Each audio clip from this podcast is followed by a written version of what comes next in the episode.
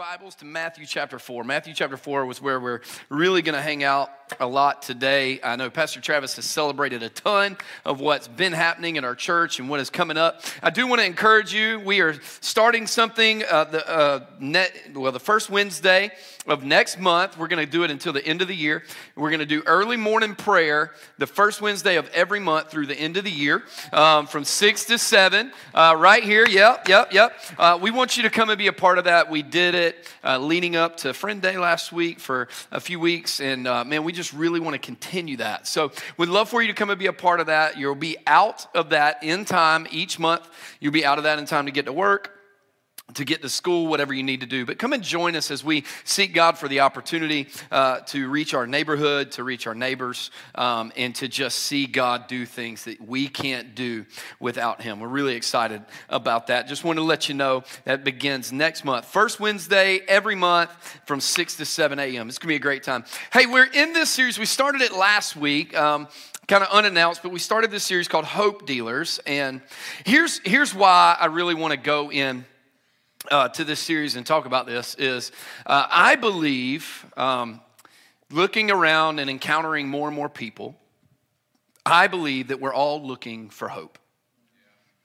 I believe everybody in this room is looking for hope some to deeper extents than others. Some are, you know, kind of getting to a place where you're finding it. And, I don't think it's exclusive to just people that aren't followers of Jesus right now.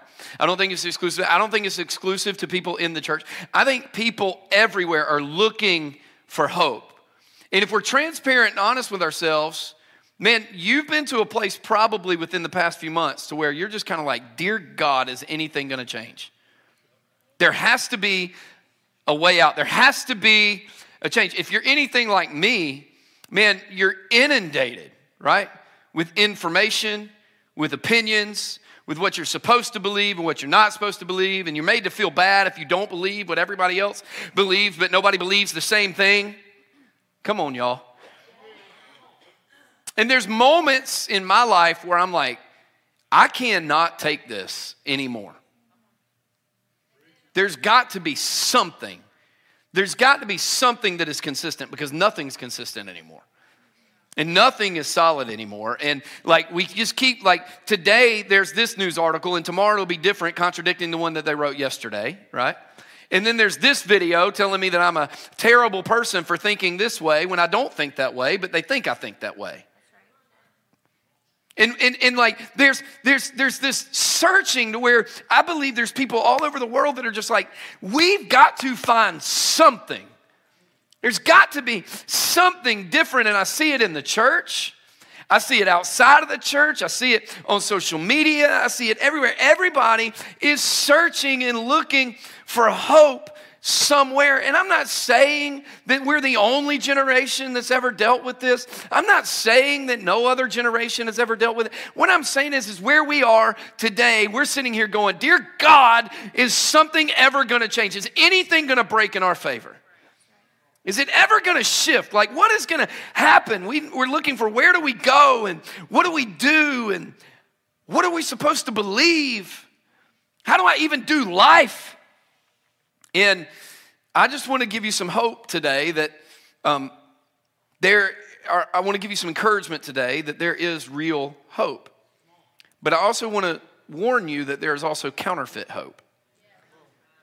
And so today, my goal is is that no matter where you are on your faith journey, no matter where you are in life, that we would walk out of here with a greater understanding of how to be able to, how to decipher and be able to tell the difference between real hope and counterfeit hope. Because if I can't tell the difference, I may fall into something and believe something that has no substance to it, and I have no idea until I try to spend that later in life. If I give you a counterfeit $100 bill, right, it may look good until you go to spend it. And then when you go to spend it, you realize you don't have what you need to have in order to pay for the things that you need. And I don't want you to get in life to where you're bought into this counterfeit hope, and when you go to spend that hope, you go, there's no substance to it. There's nothing there. In fact, I want to I want to tell you this hope is not abstract. Hope is not abstract. I think a lot of people think that hope is just this thing that's just abstract and it's out there and you're never actually going to find it. Hope is not abstract, hope is spiritual. Hope is spiritual. Uh, Hebrews chapter 11 and verse 1 says it like this. You can write this down and go read it when you get home today. And it, it says this Now, faith is the assurance of things hoped for, the conviction of things not seen. What does that scripture have to do with hope? Faith, watch this, moves us from merely hoping to believing. I believe that faith connects the hope to belief and marries them to create action. You know how I can tell if you actually believe something? By if you're willing to back it up with your life.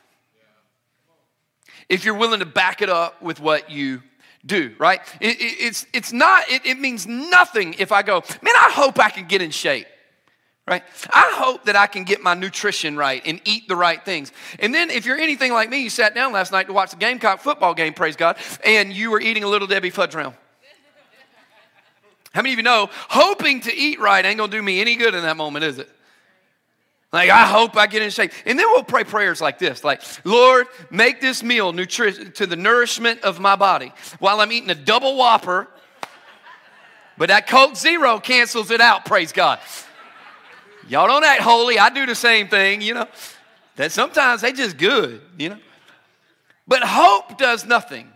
But when I have faith married to what I'm hoping for, I now believe that it can take place. And now I'll go, well, I'm not going to say no to a fudge round, and I'm going to say yes to a protein bar.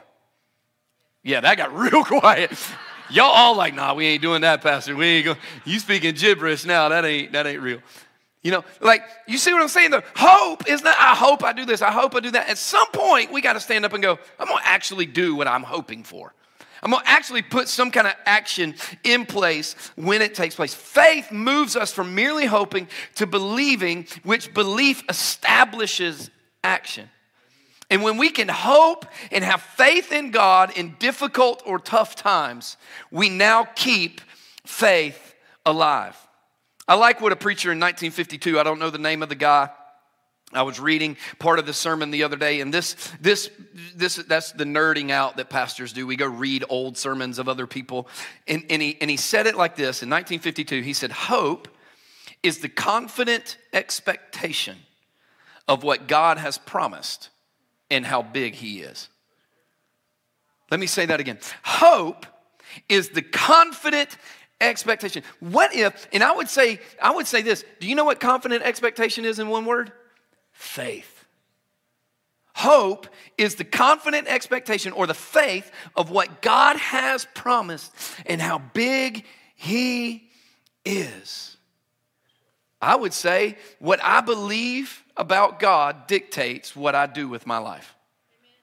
The amount of time that I spend in prayer is dictated by how much I think God deserves for me to talk to Him. When it's not really Him that deserves anything. Or, or, it's not really me that deserves anything. I don't deserve for Him to talk to me. I just get to speak to Him. Hebrews says that we get to approach the throne of God through the sacrifice of Jesus Christ. And so we get what do I believe about God? That determines how much prayer I put in. Worship is dictated by how big I think God is. My faith is dictated. You see what I'm saying? Like what I say no to is dictated by what I think God has already said yes to for me. And so we get to this thing to where hope has to move past this abstract thought of, I hope one day, like I'm hoping one day a Toyota Tundra just shows up in my driveway. Praise God. And I have the confident expectation. No, but like there comes a moment where if I want that to happen, that's fine. But I eventually have to go to the dealership and work out a deal, sign the papers, and drive it home with a key, right? At some point, we got to go, man, there's, there's, I have faith and hope in Jesus Christ that God is bigger than I think He is, that God is better than I think He is, and that what God has already said was not done in the what if sense, it's done in the past tense because what He said has already been done in the kingdom of God, and I get to walk in His victory. That's what I believe. And my faith, thank you, my faith, my hope should dictate my actions towards that. And in our search for hope, what I'm afraid of that I'm watching happen all over, and I mean by us, not just you, not them, us, is that we're falling for counterfeit hope. We're falling for counterfeit hope. We're falling for the, the hope that looks like the original, but it does not have the substance of the real thing. There was, there's an enemy, there's an enemy for your soul. You need to know that first and foremost. There's an enemy for your soul. And I know you may go, well, that's just kind of that mystical jargon and all that. No, it is a reality that there is an enemy. And it says that he is living in the earth and he is searching to and fro. He is roaming the earth. He is roaring, looking for whom he may devour. He's trying to find people that he can get off course so that he can devour them. And he will create, this is what he does. Uh, John chapter 8, verse 44 says that the enemy is the father of lies. Do you know what a counterfeit is? It's a lie. It's a lie that is made to look like the real thing.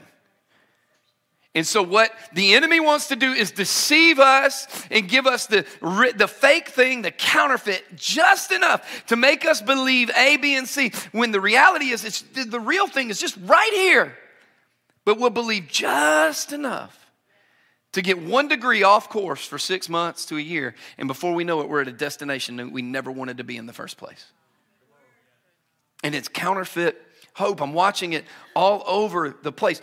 Uh, um, John chapter 10, in verse 10, Jesus gives this uh, uh, phrase and he makes this statement about the enemy of our souls and the savior of our souls. And he says, The thief, being the enemy, comes only to steal and kill and destroy.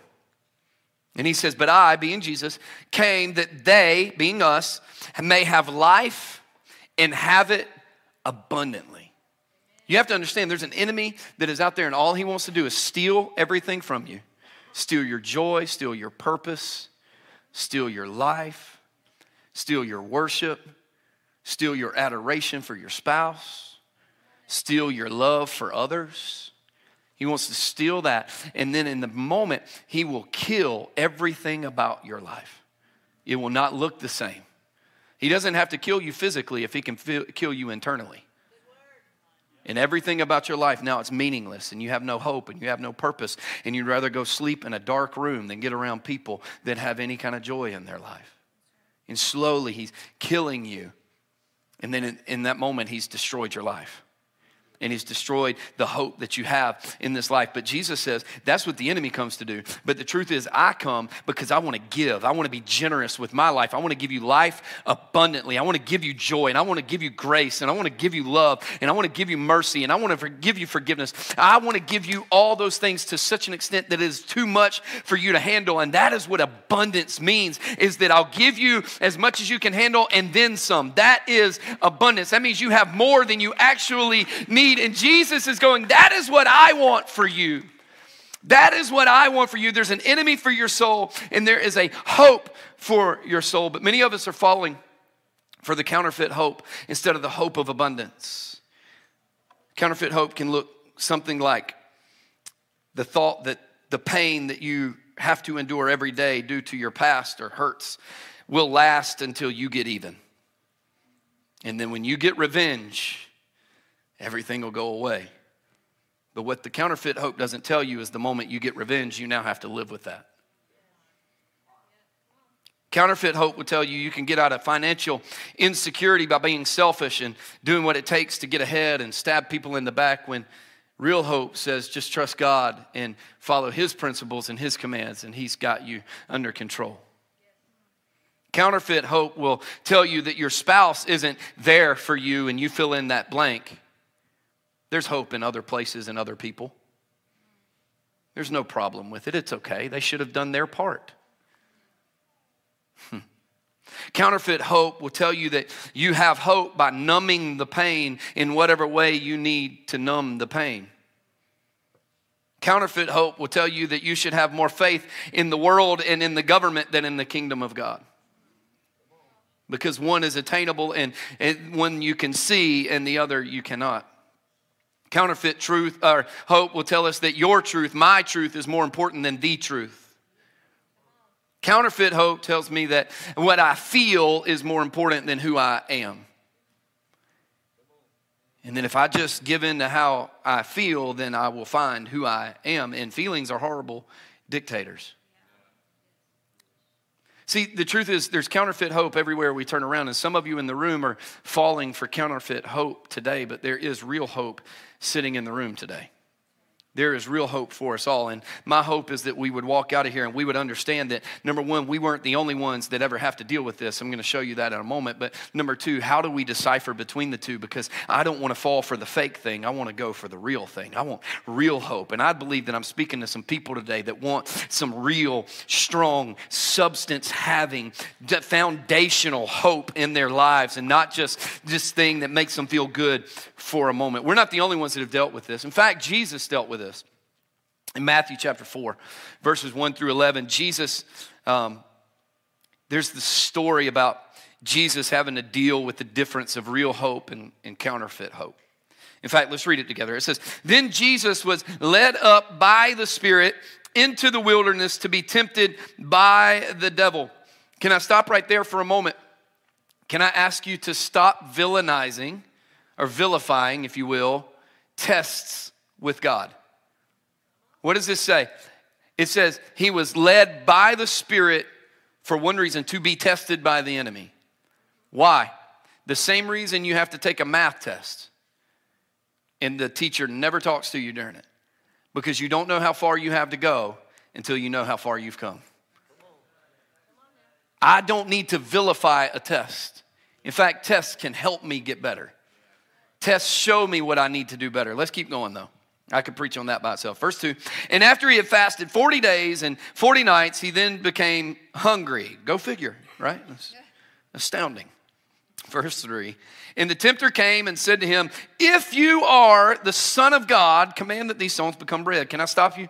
Can we stop right there for a minute? You're going to see a statement made two or three times in this story, and it is this If you are the Son of God, is what the enemy's going to say to Jesus. Why? Because he's attacking the identity of Jesus. And he's doing the same thing today. Because if he can attack us in our identity and get us to be insecure and not confident in who we are, then we have nothing to stand on. And that is why there is no identity for so many people today because the enemy is coming along and he's going, if you are, do you really think, do you really think you're that? Do you really think, is that really what God said? Is it, he did it in the Garden of Eden. He did it on the Mount of Temptation and he's doing it into, in the world today. Why? Because if he can attack your identity, he can attack you everywhere else too because you have no confidence and there's no boldness. And I would just say, you got to know who you are. And before you know who you are, you have to know whose you are. You have to know whose you are. Verse 4, uh, or command that these stones become bread. Verse 4, but he answered and said, It is written, man shall not live on bread alone, but on every word that proceeds out of the mouth of God. Verse 5 Then the devil took him into the holy city and had him stand on the pinnacle of the temple and said to him, Here it is again, if you are the Son of God, throw yourself down, for it is written, He will command His angels concerning you, and on their hands they will bear you up so that you will not strike your foot against the stone. And Jesus said to him, On the other hand, it is written, You shall not put the Lord your God to the test. Verse 8 again, the devil took him to a very high mountain and showed him all the kingdoms of the world and, and their glory. And he said to him, All these things I will give to you if you fall down and worship me. And then Jesus said to him, Go, Satan. For it is written, You shall worship the Lord your God and serve him only. And then the devil left him, and behold, angels came and began to minister to him. I want to give you a couple things to consider when looking for hope so we don't fall for counterfeit hope. The first one is this the enemy is looking for weakness. The enemy is looking for weakness. If I were to get in a fight with somebody today, and praise God, I hope that does not happen, if I was looking, if I was to get in a fight with somebody, I'm going to try to find the weakness. Where are they the most vulnerable? That's what I'm going to attack. The enemy is doing the exact same thing. In verse 2, it says, After he had fasted 40 days and 40 nights, he then became hungry. Isn't it interesting that after he hadn't eaten and all he wants is a pepperoni pizza, the enemy shows up with temptations? Have you ever noticed that the more hungry you are, like in a very real sense, I'm being serious here, the more tired you are, the more stressed you are, the more you're just kind of like stretched to no end. Have you ever noticed that's when the temptations seem to come the most? Why? He's looking for a weakness. He's looking to see when are you at your wits' end? And, and, and I, had a, I had a mentor one time. I called him and I said, I said uh, his name was Jerry. I said, Jerry, I can't take anymore. This was years and years ago. I said, I can't take anymore. If one more thing happens to me, I'm going to lose it, man. I'm, I'm going to walk out. I'm done. I'm going to go nuts. I'm going to clothesline somebody that don't even deserve I'm going to do something. Like, I'm, I'm quitting the job. I'm going crazy. And you know what he said to me? And, and, and, it, and, it, and it made a lot of sense. He said, Hey, man, congratulations. You just told the enemy exactly what he needed to do to break you. And I was like, Oh, great. Thanks. Appreciate that. That's not what I wanted.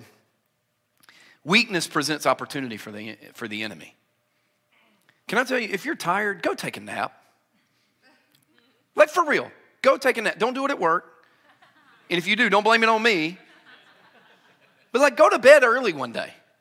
Leave the dishes in the sink. Let the, let the, let the, let the clothes pile up for one more night. Like, do, listen, get some sleep because I'm telling you, the longer you go without refreshing, the more weakness you have for the enemy to attack. That's why rest is so important in the Bible. I know y'all are like, that's super practical. Is that really biblical? Yes.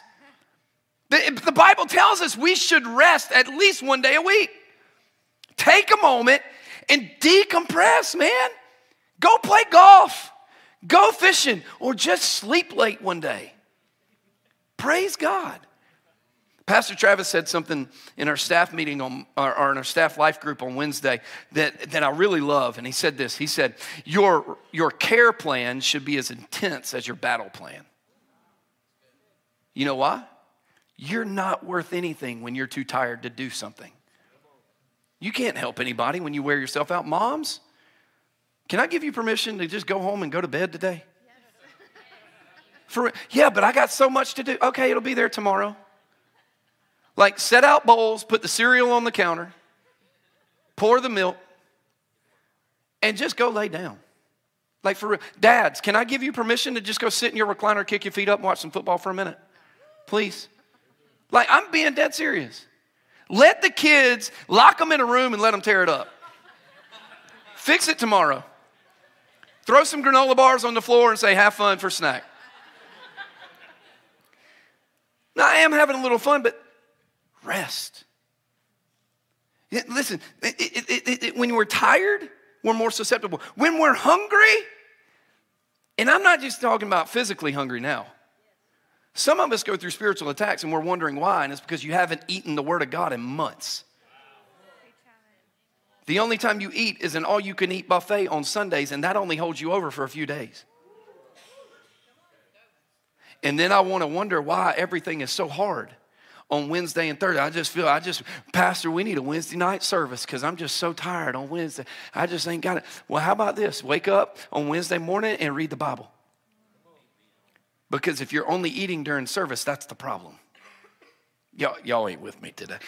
If you're hungry, if you're frustrated and stressed, you ever notice when you're stressed and you're to wince in and you're like, whoa, I will close. Don't look at me again. Y'all, and I'm just telling you, like, if I got a scowl on my face and I'm looking down at the floor in a store, don't bother me. It is for your safety, not mine. I'm probably in a mood that day. I probably got something on my mind. I'm, I'm only kidding or check and find out. But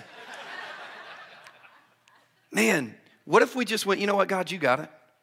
I don't have to be so stressed. The reality is, is when we're um, when we're when we're tired, when we're frustrated, when we're stressed, when we're hungry, when we're whatever, we can't filter things correctly.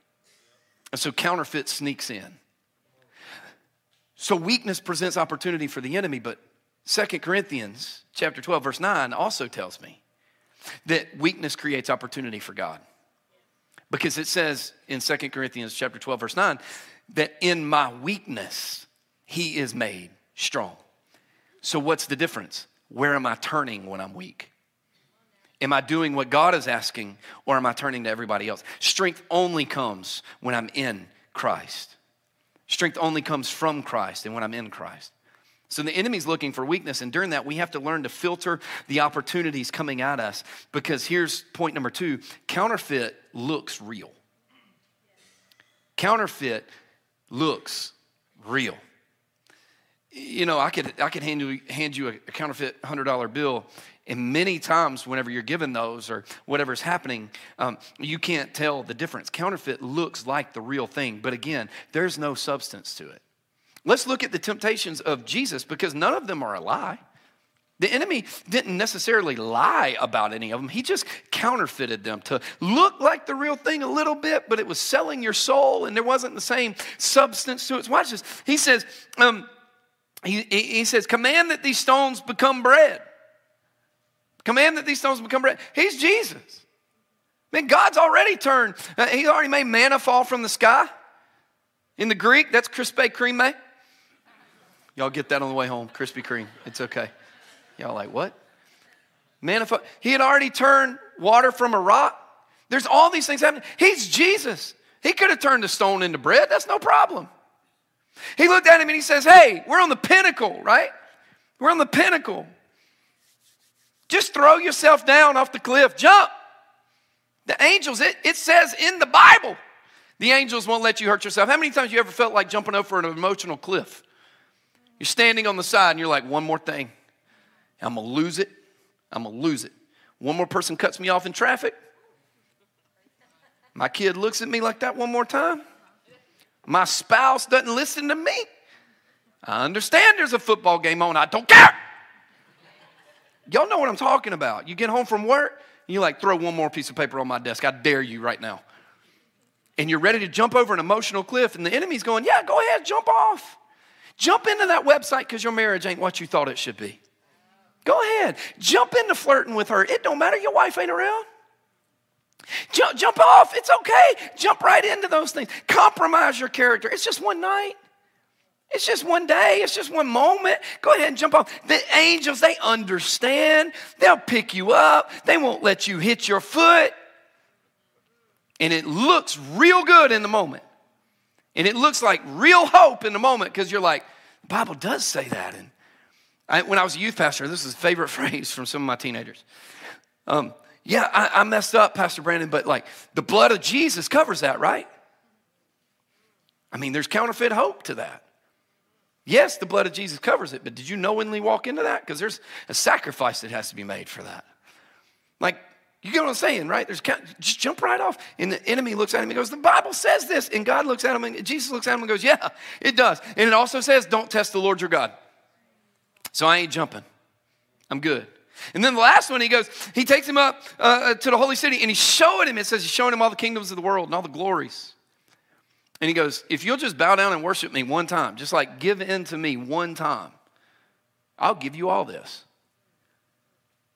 And for some of us in the room, the enemy's taking you to a pinnacle in your mind, and you see everybody else's marriage that you want, and everybody else's financial status that you want and this and that. And, and you see all the glories of it.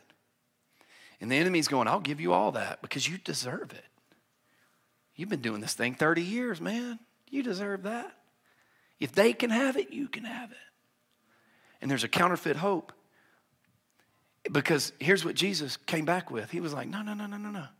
See, you don't understand. You didn't create that. God did. And God is my Father. I don't need to put my hope in you because this is not real. This is fake.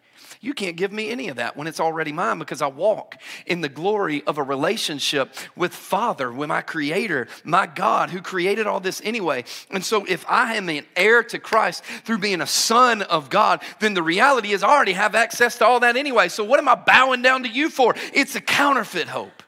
It's a counterfeit hope. And we're buying into this thing hook, line, and sinker. And here's what I want you to pay attention to. Do you see?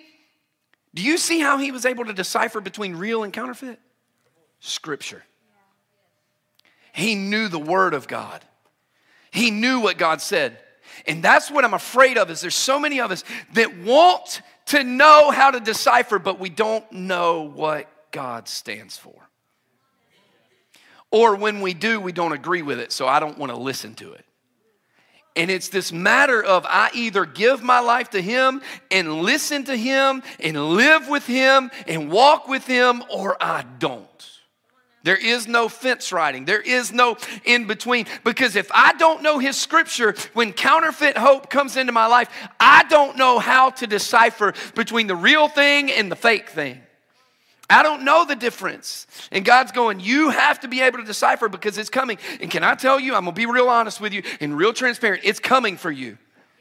There is counterfeit hope in your life today. When you walk out of here today, there's counterfeit hope that's going to be projected into your life. And you have to make the decision is it real or is it fake? So here's the reality. Number two, counterfeit looks real. Here's the third thought, real quick. Consider this when searching for hope. Let, minister, let heaven minister to you. I want to show you something. I remember when I was a teenager and I first read this scripture, and it has wrecked me, and it is so interesting to me.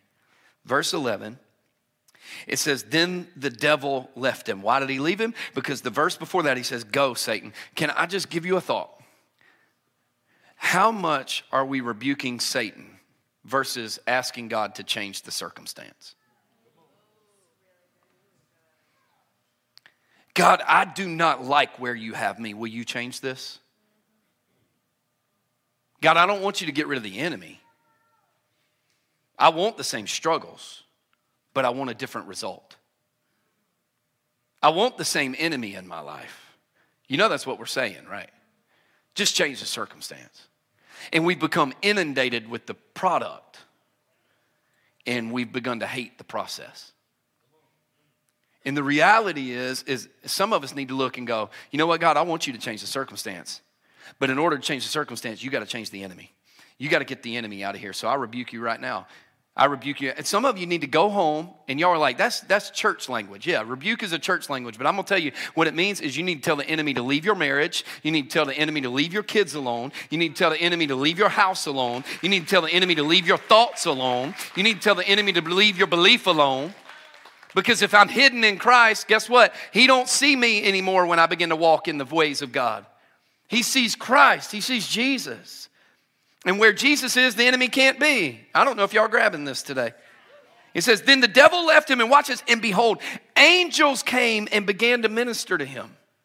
What are the specifics of that? What does it mean that, he, that they became a minister to him? I don't know.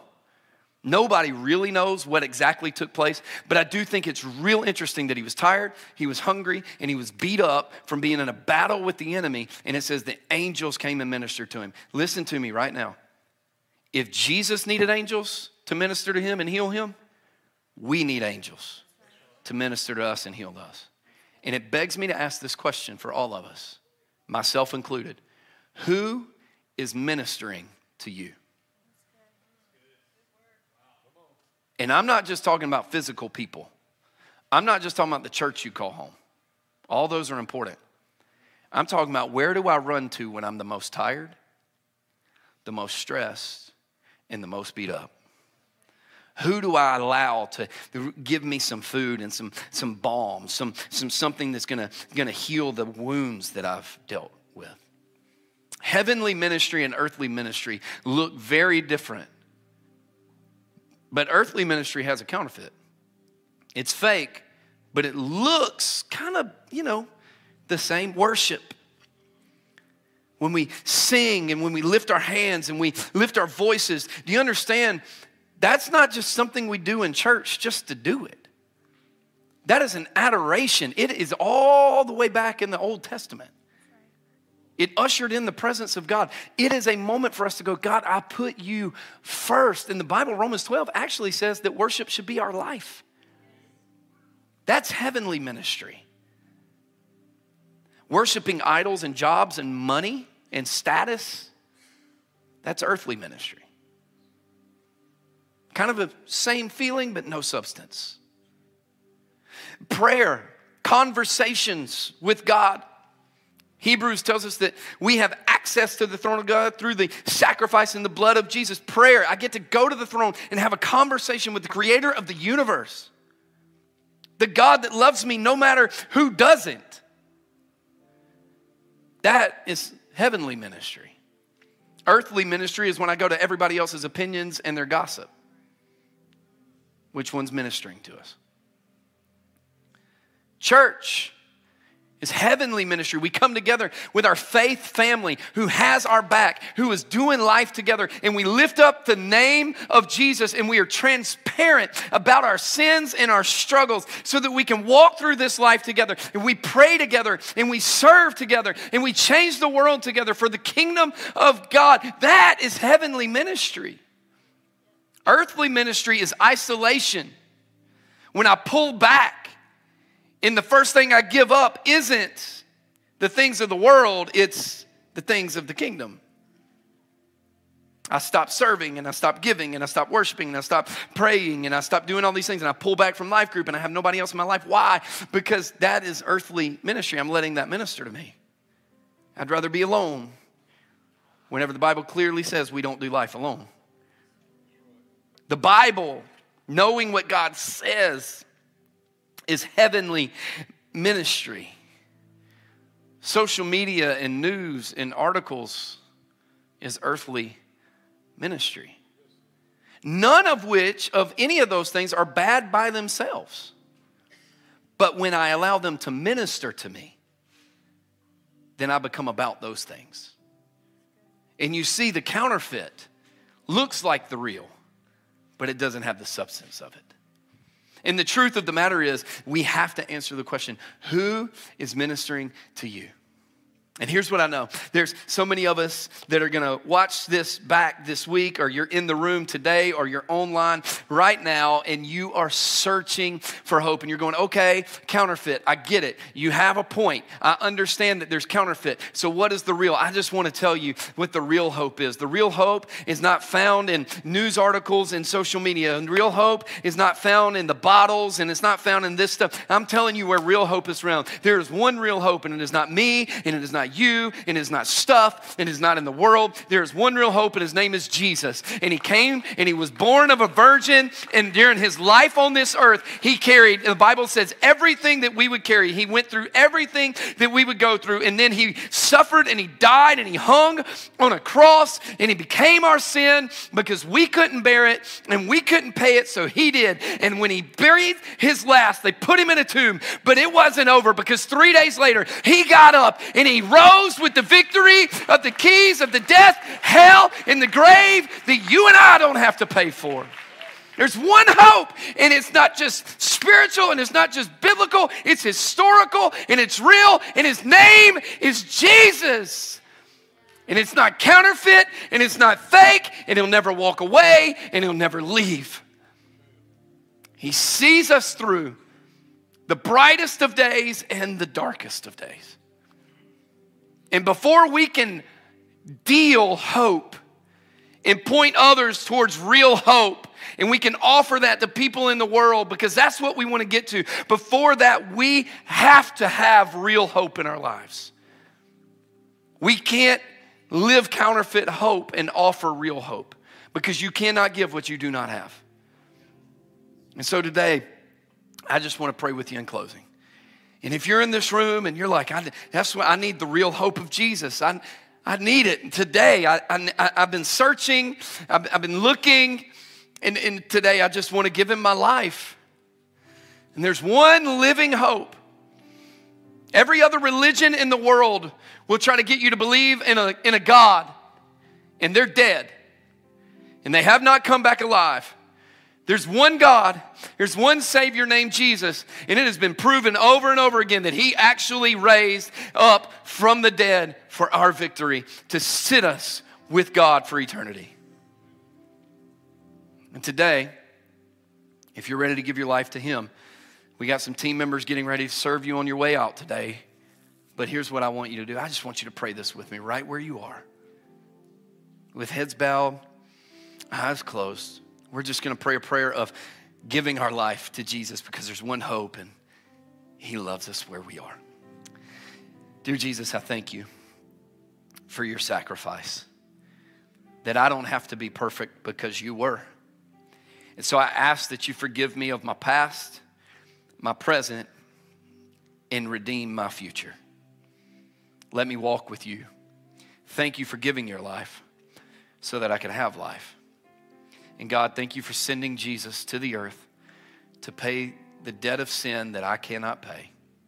so that I can spend eternity with you starting now. I ask that you replace my sinful life with your perfect one. Now, if you're in the room, everyone's continuing to pray, and you prayed that prayer and you gave him your life today. And it wasn't just like, hey, yeah, I want to do this. It was, no, I really am giving him my life. I want to live for him, the real hope. I just want to know who I was praying with. If you would just raise your hand right where you are, just raise it up high and go, right here. I prayed that prayer. I gave my life to Jesus today. I gave him everything that I have. What's going to happen? Just keep holding it up. Somebody's going to put a clipboard in your hand. And the reason is, is we do believe in doing life together at Radiate. And so what I want you to do online, there's some instructions on the screen. If you're ready to pray that prayer right where you are, but if you're in the room, fill that out before you leave today and take it by the care corner on your way back. We have something we want to put in your hand and we want to pray with you and walk this out with you. Let's pray together. Father, thank you for life change. Thank you for who you are. And thank you for loving us. I pray that we would find real hope and not counterfeit hope, and that we would walk out with you and change the world from this day forward. I thank you that you love us the way that you do because you don't have to, but you choose to. And God, there's hope in that. And as we follow the real hope of Jesus, let us deal the real hope to others. We love you. In your name we pray. Amen.